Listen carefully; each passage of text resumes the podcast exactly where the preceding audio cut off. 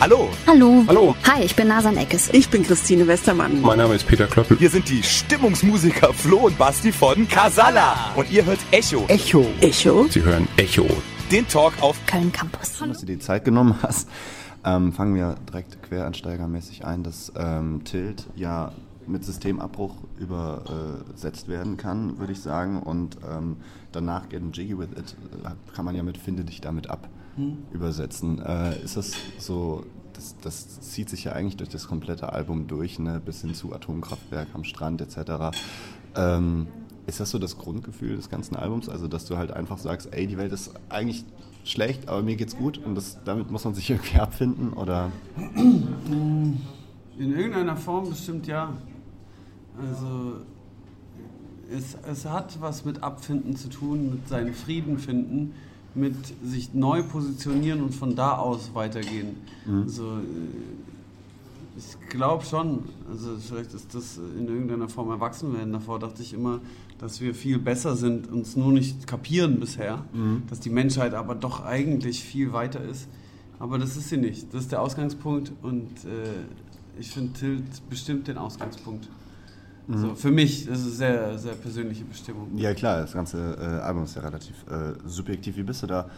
Das sind ja eigentlich durchweg, ich finde, das ist das erste Album von dir, äh, die EPs auch nochmal mit reingenommen und so weiter, was man so in einem Rutsch komplett durchhören kann. Also vom, vom Sound her, es ist so komplett ein roter Faden, wo man das so einmal durchhört. Ähm, und bei den anderen Sachen war es halt oft so ein Bruch. Also da war immer irgendwie ein Song, der dann so, so da geht es in eine andere Höhe oder in eine andere Tiefe. Jetzt ist es auch die ganze Zeit thematisch halt, dieses äh, Systemabbruch, dieses äh, Tilt-Thema. Und ähm, wie bist du äh, jetzt da rangegangen? Also von den anderen, von deinen Ossens-Kollegen kennt man das ja, der Tour geht mega akribisch an eine Platte. Bartek braucht 17.000 Jahre, um ein Album zu produzieren, überhaupt mal rauszubringen. Ähm, Cars fährt nach Jamaika. Äh, wie bist du da reingegangen jetzt die letzten Jahre? Hast du dich abends ins Studio gesetzt und einfach geschrieben? Oder? Nee, ich hatte so ein paar Ideen zu so ein paar der Herzstücke von dem Album, hatte ich schon vor sehr, sehr langer Zeit. Und wusste, dass ich das machen will. Dass sich relativ bald ergeben, dass ich die Musik mit Tristan, mit Tristan Brusch, äh, zusammen mal machen werde. Dann kam äh, noch ein Produzent dazu, äh, Dings. Und das hat sich so alles ganz normal ergeben, aber es war nie wirklich geplant, wie die Reise geht, sondern ich wusste nur, ich will mal wieder ein Album machen, das so einen Strich drunter macht, das mal wieder so da ist, das mal wieder fertiggestellt wird, das mal wieder einen Abschnitt zu Ende bringt oder so. Eigentlich sogar alles. Als ich es gemacht habe, dachte ich noch so, hat sich so angefühlt, als ob das wirklich alles zu Ende bringt. Als ob ich am Release, dass es nicht 100.000 Interviews gibt von mir danach im gelben Anzug, sondern dass ich das Album rausbringe und vom Release-Tag an so das abgeschlossen ist. Okay. Und dann habe ich aber so gemerkt, dass während ich das Album gemacht habe, dass mich das doch ein wenig befreit hat. Und äh, jetzt warte ich noch bis zum Jahresende und dann ist alles. Ähm, ja, das, das äh, spielt ganz gut in die nächste Frage eigentlich rein, weil du hast auf dem Albumcover so ein bisschen so eine Bestattungspose, muss ich, muss ich fast sagen. Und ähm, dann äh, gibt es eine Zeile in dem Song, ich schaue sie kurz nach, eigentlich ist der Tod erst der Anfang. Also ist das ja quasi jetzt so, ist das jetzt so ein Neuanfang für dich oder ist es halt eine Platte, die du jetzt erstmal so komplett ähm, die nächsten Jahre halt quasi mitnimmst? Oder willst du jetzt irgendwie wirklich neu anfangen? Ehrlich gesagt weiß ich das sehr genau, aber sag's der Außenwelt noch nicht. Okay, ja, perfekt. Ja, da das das letzte Interview ist, dann, dann wird das nie jemand erfahren. Das ist ganz gut. Aber dann kann man ja gespannt sein, was in der Zukunft kommt. Ähm, du hast jetzt mh, mit der Platte, finde ich, ein bisschen einen poppigeren Sound. Das verstehen immer viele so negativ, aber ich finde, das ist nicht so. Das ist schon ein poppigerer Sound, eingängigerer Sound als jetzt die letzten paar Alben. Ähm, hast Fernsehauftritte, hast 80 Millionen Interviews geführt und so weiter. Jetzt äh, fehlen dir eigentlich nur noch diese, diese, diese 18 Milliarden Klicks äh, bei YouTube. Und du hast ja extrem viele Videos auch rausgehauen zu Tilt.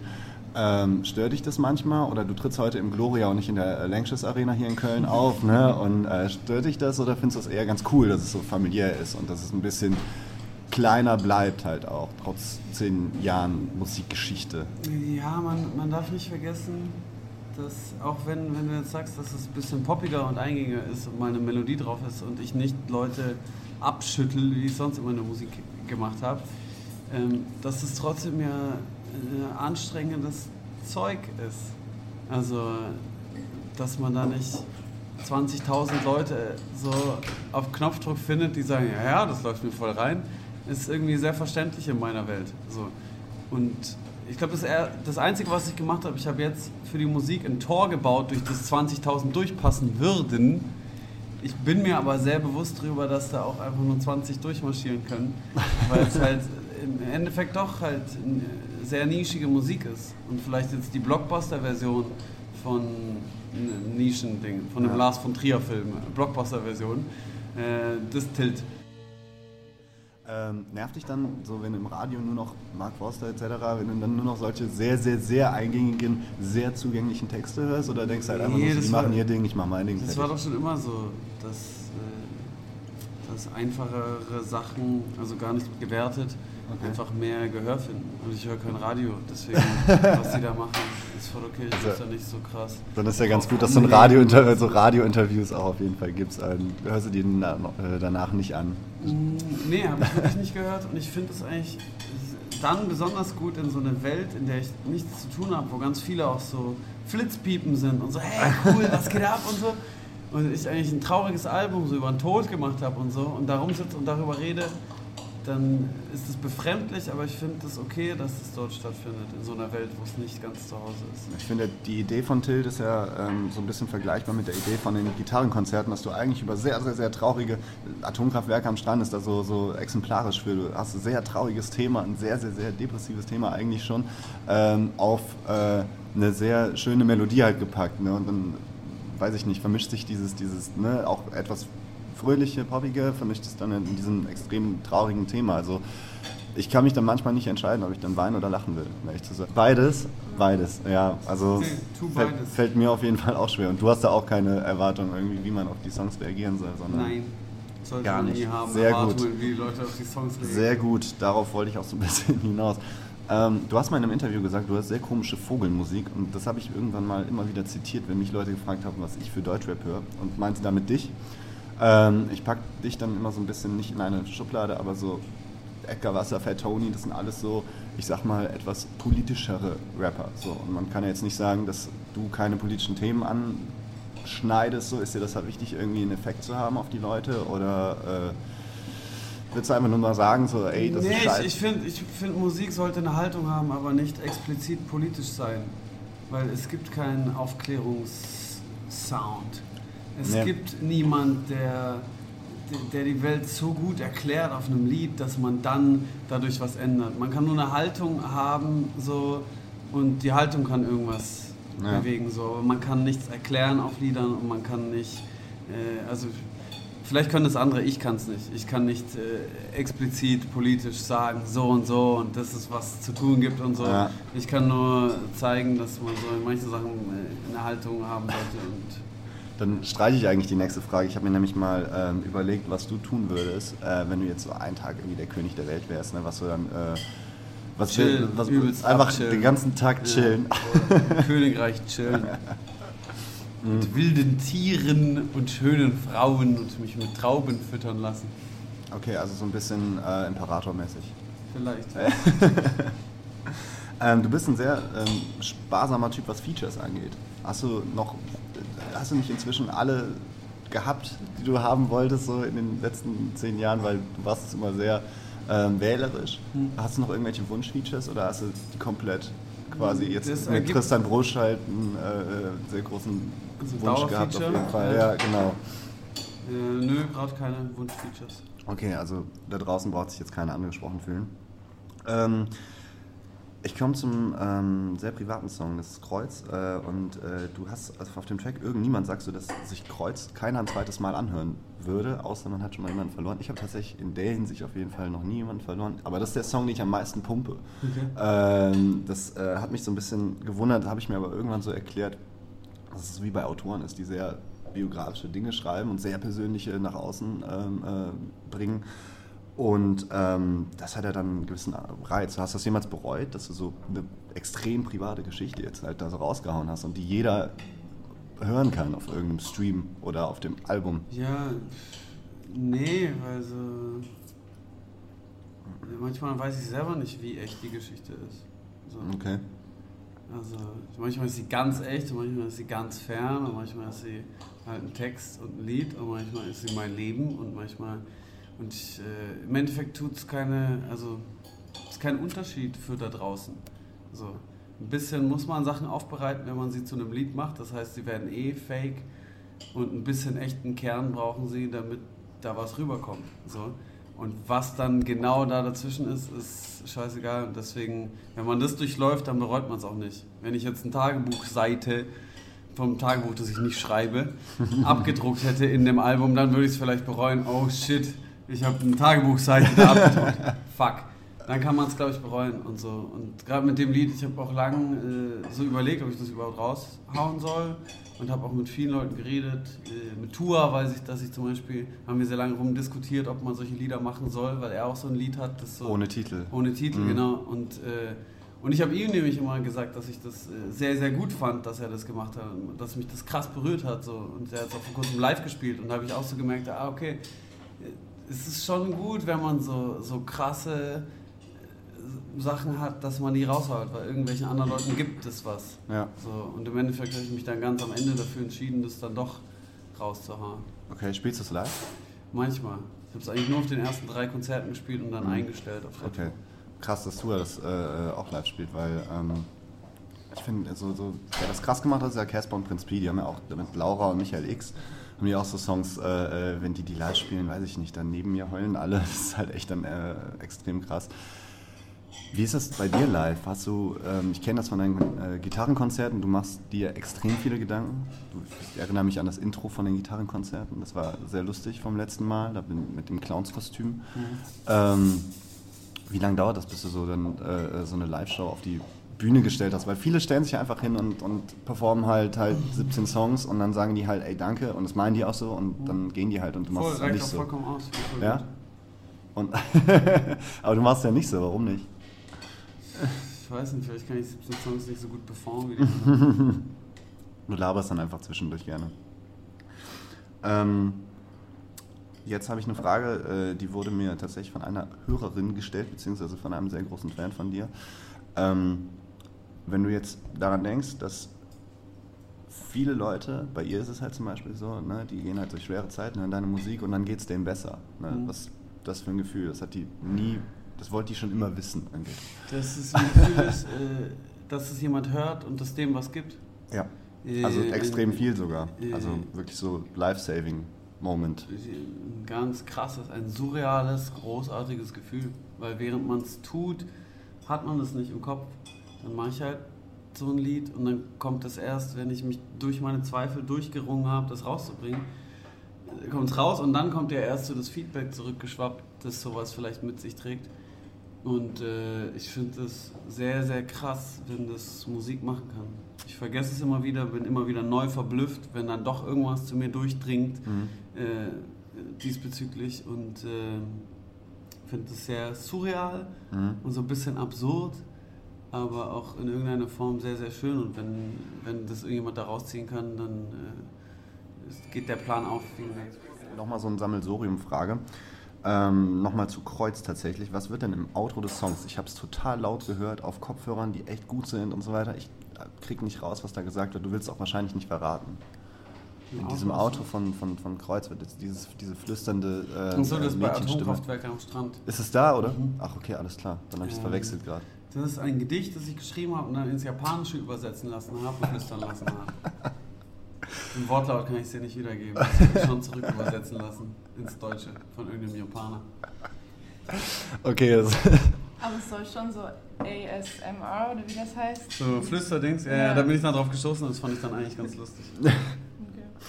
Ich habe es ähm, gar nicht mitbekommen, dass es überhaupt eine andere Sprache ist, wenn ich ehrlich bin. Ich habe es total laut gemacht, aber okay, alles klar. Dann braucht man einen Japaner seines Braucht Vertrauens, der das, der das Ganze übersetzt.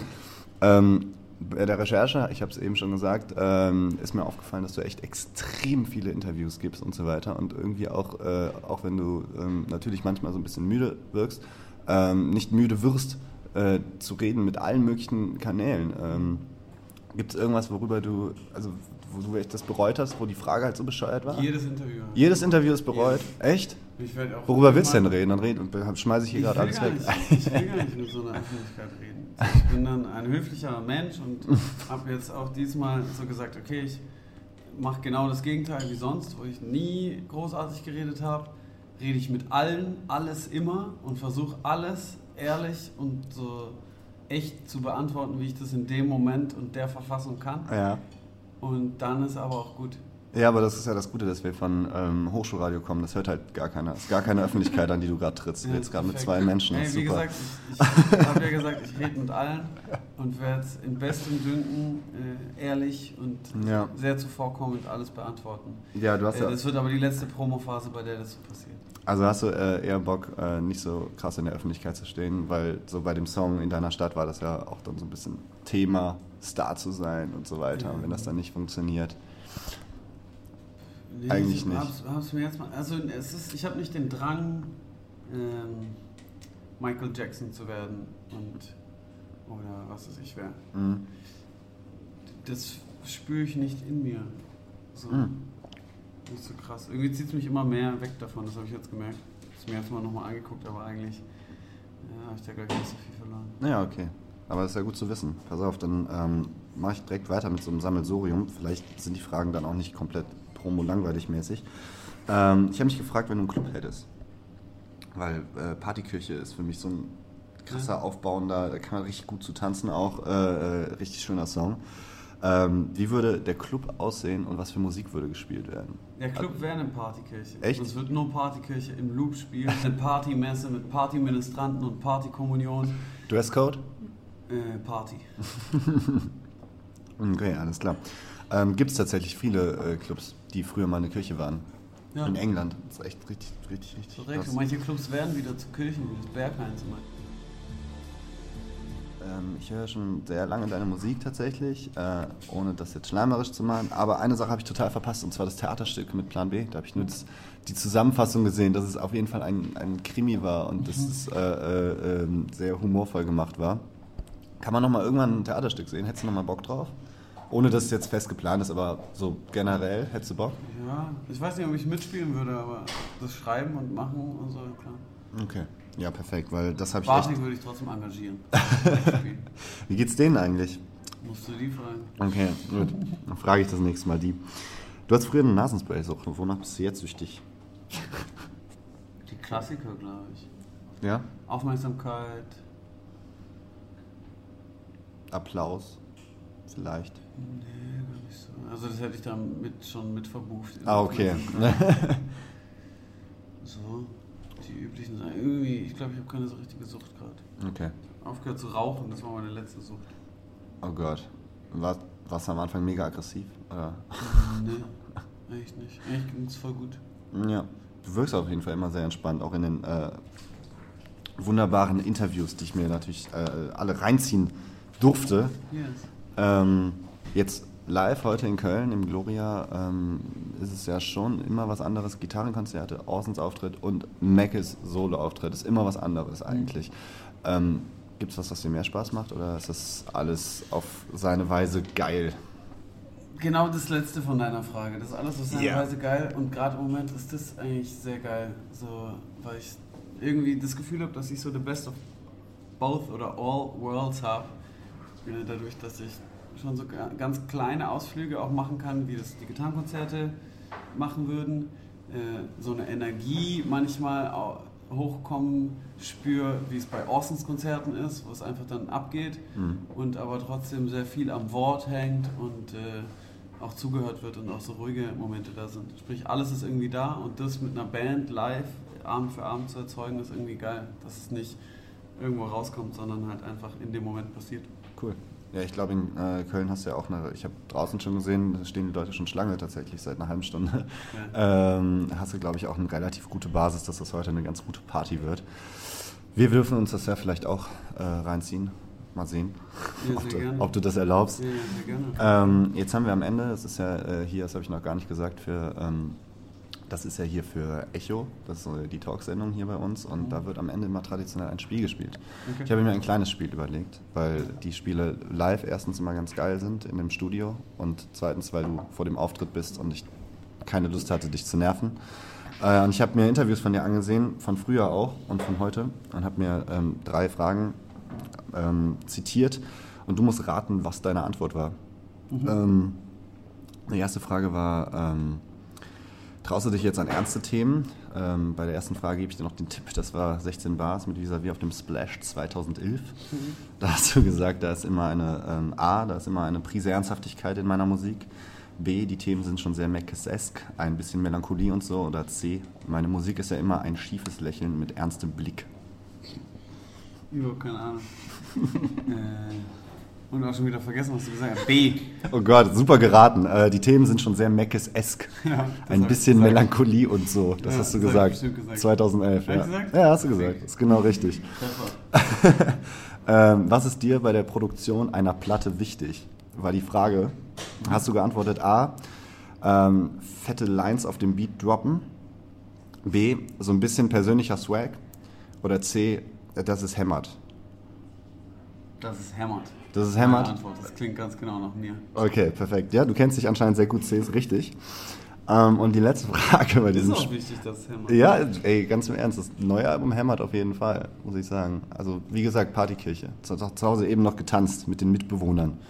Ähm, letzte Frage bei dem Spiel. Ähm, was wärst du geworden, wenn du nicht Musiker geworden wärst? Das wurdest du gefragt und äh, du hast geantwortet A, Schriftsteller, B, Psychologe oder C, Arzt.